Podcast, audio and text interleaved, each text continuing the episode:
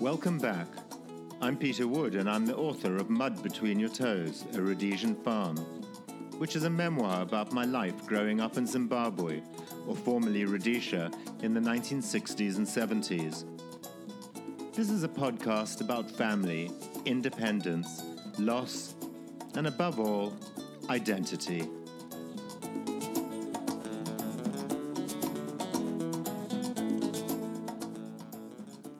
I feel that I'm not reading enough chapters from my book, but honestly, there's plenty of time for that later. And these little snippets that I put in every now and then, I think are quite interesting because they never really made it into my book. So I hope I'm not going to be boring you. And today I want to chat about our farm garden. Actually, I'm really doing this for my mum because she complained I never wrote about it in my book. This is Gardener's World, Zim style.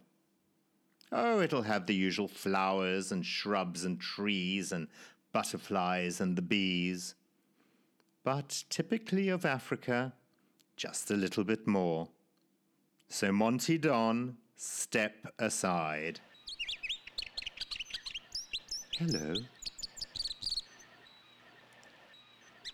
Zimbabwe or Rhodesia had an abundance of rambling farm gardens, some rather dry and barren given the climate, and also not everyone was interested in gardening.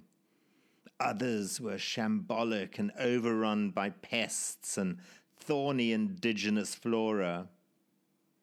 And yet, many, particularly in Mashonaland, well, I can't speak for Matabele land, I didn't live there but in Mashonaland, well, they were simply exquisite and took enormous skill to look effortlessly glorious. Helped, of course, by the housewives and their multi talented, multitasking, long suffering garden boys. Now, I'm going to call them garden boys. You would have noticed in earlier episodes I call I speak of garden boys and boss boys and horse boys and gun boys. This was just the way it was. Some of those boys, well, they were quite old. They weren't boys at all. As a child, the first garden boy I can ever remember seemed, well, he seemed quite ancient. His name was Sakara it's such an exotic name, Sakara. It almost sounds like the title of a Mills and Boons novelette about a handsome Arab and his harem. Well, this couldn't have been further from the truth. That said, Sakara was one of the most fascinating people I've ever set eyes upon. As old as Methuselah, my mum would say, watching him creep across the lawn, bent double, his khaki shorts patched and torn and hanging loose on his thin, aged limbs. A large, suspicious smelling homemade cigarette was always attached to his chapped lips, and his yellow, mottled eyes would stare fixedly and angrily after us. I think he was slightly mad. Sakara never wore shoes. That was, wasn't unusual. Indeed, I don't think he owned a pair. And he delighted in showing us kids the soles of his feet, which had such deep cracks that you could wedge a penny in them. And he stalked across the garden like the grim reaper, bony and ragged, wielding a bemba, the African version of a scythe used to slice away the weeds rather than the skulls of the departed.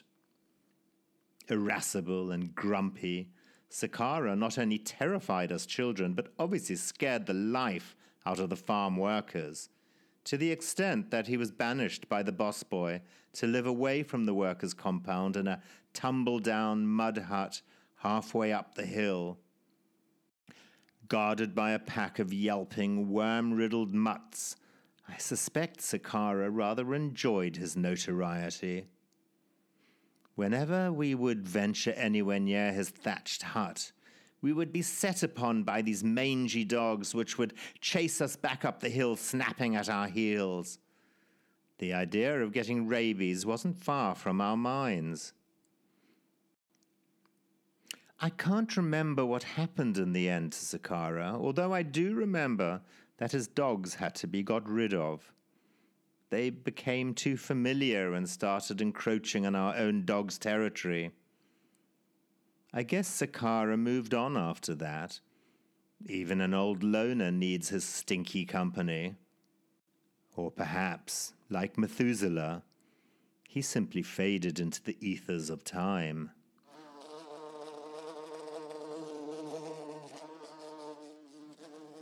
Our other garden boys tended to be friendlier, much younger, indeed, some were probably far too young, and more adept at gardening, unlike Sakara, who had a tendency to pull out all the seedlings and just leave the weeds, or get carried away with the pruning and just leave a sad little stump poking out of the ground. Despite having very little water and only ever allowed one garden boy, and I'm aware how ridiculous that sounds, but gardens were rather large, my mum managed to design a garden that would win the hearts and minds of many a person. Certainly won my heart. It always seemed a miracle that anything could grow under those harsh conditions. Some people quite wrongly assumed that these farm women were like those from other parts of the empire and did very little work, relying entirely on their staff. You can just imagine them sitting on a sedan chair with a fan, waving the fan in the heat and complaining about the dust and the flies, and please would someone bring me a cool lemonade. This was quite untrue of these Zimbabwean housewives. The farm gardens were stunning because of big dreams and hard work, and only became a reality because of grand visions. It takes a special kind of person to look at a bleak, dry piece of bush and imagine how the mown grass will eventually undulate down the hill to the ornamental ponds and beyond. Rolling kikuyu lawns stretching down to lush borders of colourful busy lizzie and blousy cannas, Grecian urns overflowing with petunias and a tangle of nasturtium and forget me not. It's funny how modern gardens are now all indigenous, which of course, makes so much more sense. But the Rhodesian farm garden was a riot of both domestic and foreign flowers and trees. Mum's green fingers extended beyond the pretty English flowers so popular in Umvukwes, but also to the more exotic. Arguably, the gardens in the higher, more temperate elevation in Umvukwes were more classically English. Annie Francis on Galloway Estate with her acres of David Austin roses, heavy with blooms the size of cabbages. Or Gina Hyde on Pemby Farm with her perfectly manicured borders and swaths of flame lilies at Christmas time. The list went on.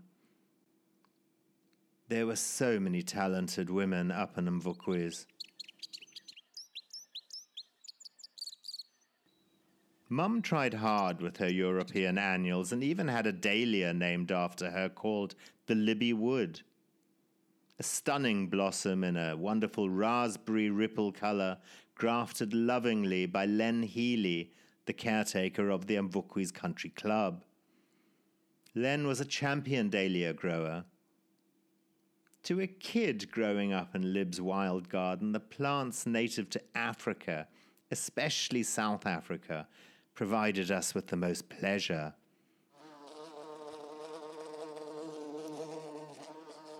Our Masitwi farm garden was a verdant wonderland, providing what seemed like the entire spectrum of garden genre. From the roses and geraniums and baskets full of petunias up near the house, to a thick, impenetrable jungle, tumbling down the hill and around the pool, a blend of the classic and the tropical. It was kind of kitsch around the pool, with Grecian columns and urns.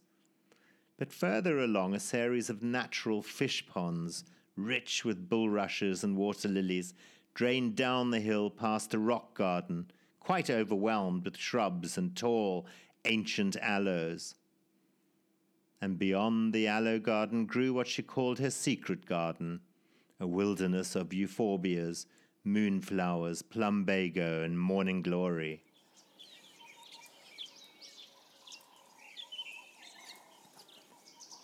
So many of the flowers we took for granted were native to South Africa, from the glorious sky blue of the agapanthus to the fun, bubbly gladiolus, the banks of insane, jewel like Namaqualand and Barberton daisy, the gardenias, geraniums, Felicia, African violets, and the proud, lush reds, whites, and striped amaryllis, to the yellow and white arums all native to southern Africa. Her garden was a veritable rainforest, not to mention the what's what of southern African flora. Near the swimming pool, Jurassic cycads, both male and female, quite prehistoric and once the food of dinosaurs, grew to massive sizes and sprouted bright red, fabulous fruits full of deadly neurotoxins delicious monsters, or in Latin, Monstera deliciosa, with their huge scale like penile fruits. Overgrew the veranda, climbing several meters high, their arterial roots literally holding up the wall. Also on the veranda, my favorite plant of all, the weird, luminous green jade vine, offered much needed shade on hot days.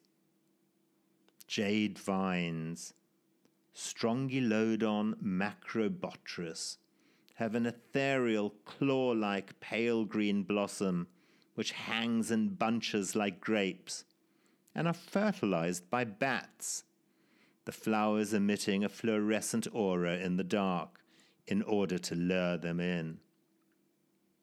Ferns of all varieties imaginable gathered from the rivers and hills surrounding the farm spread their verdurous fronds down the slopes to the fish ponds. And as with every African garden, cacti and aloe and euphorbias, transplanted from crags and koppies and crannies from all over the country, provided a welcome hue of pinks, yellows, and magentas across the otherwise grey bushveld. King and queen palms their fronds laden down with the nests from rowdy African weaver birds, jostled while fan palms from Mauritius and pampas grasses from Argentina and old gnarled Hawaiian frangipani in the most outlandish colors dropped their intoxicating blossoms all over the lawns. And fighting for space were the bright yellow hibiscus with sangria colored hearts vermilion heliconia, coral red lobster claw, and the bird like strelitzia, generally thought to be from California, but in fact, once again, native to South Africa. The garden was constantly at the mercy of my mother's dreaded secateurs. Edward Scissorhands had nothing on Lib. The instant a blossom or flower would show the teeniest tiny sign of fatigue or dehydration or disease, it was off with its head. Much to the fascination of us kids. Snip, snip, snip, snip, snip. Like Aunt Morticia, huge, gorgeous blooms would tumble down to the flower bed, scattering their petals across the lawn. Oops, she might say, didn't mean to cut that one. And then on to the next victim. It was a total surprise that we had any colour at all in our garden. Fortunately, nature had other ideas and managed to grow faster than her fingers could cut.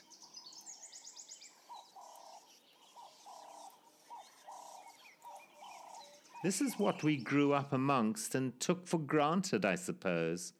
Although we were always aware of the beauty surrounding us, the smells and the sounds, and naturally the wildlife that was attracted to this oasis the good and the bad, pythons and the adders, the field mice, the hawks, the starlings and the squirrels the toads and the frogs and the geckos, and an abundance of butterflies from the common African monarch to the tiny swarms of painted ladies or pea blues, the delicate fluttering swallowtails and cabbage whites, and the swift charaxes that would glide across the lawn like streamlined mosaic torpedoes, diving down to the nearest patch of manure.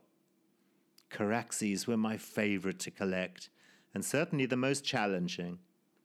They are the spitfires of the butterfly world. They don't flit and kiss like normal butterflies. They don't alight on blossoms and sup of the nectar. They dive bomb to the nearest steaming dog turd for a good, tasty gobble of shit, then dash off to safety to clean and stroke their proboscis with delicious abandonment.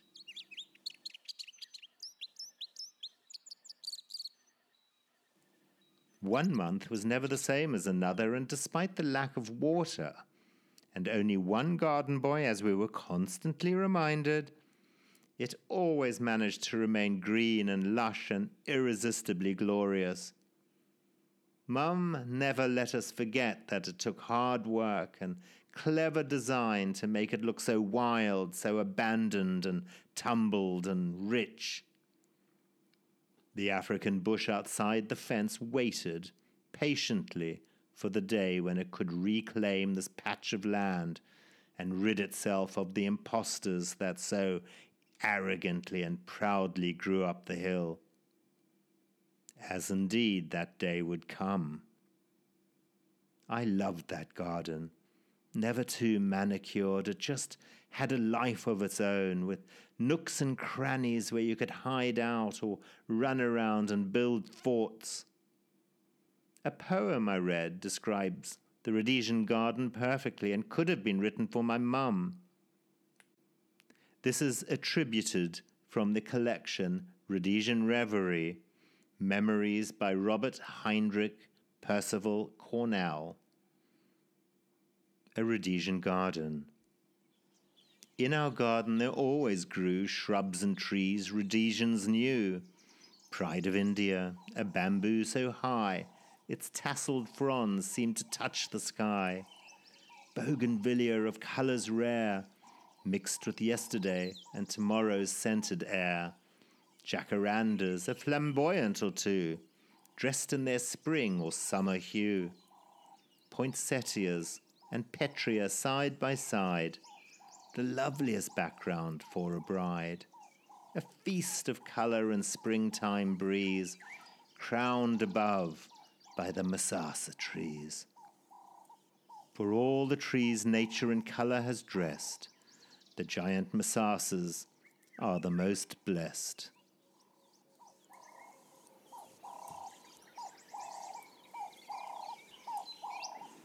If you enjoyed this episode about gardens, why not tune into my next episode, which is Conversations with Peter Wood?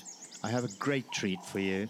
My mother will be talking to me by phone from Zimbabwe.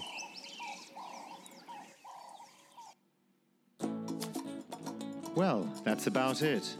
Thank you so much for listening to me, and remember, you can tune into my new episodes of Mud Between Your Toes via iTunes, Google Play Music, Stitcher, Blubrry, and Pocket Casts.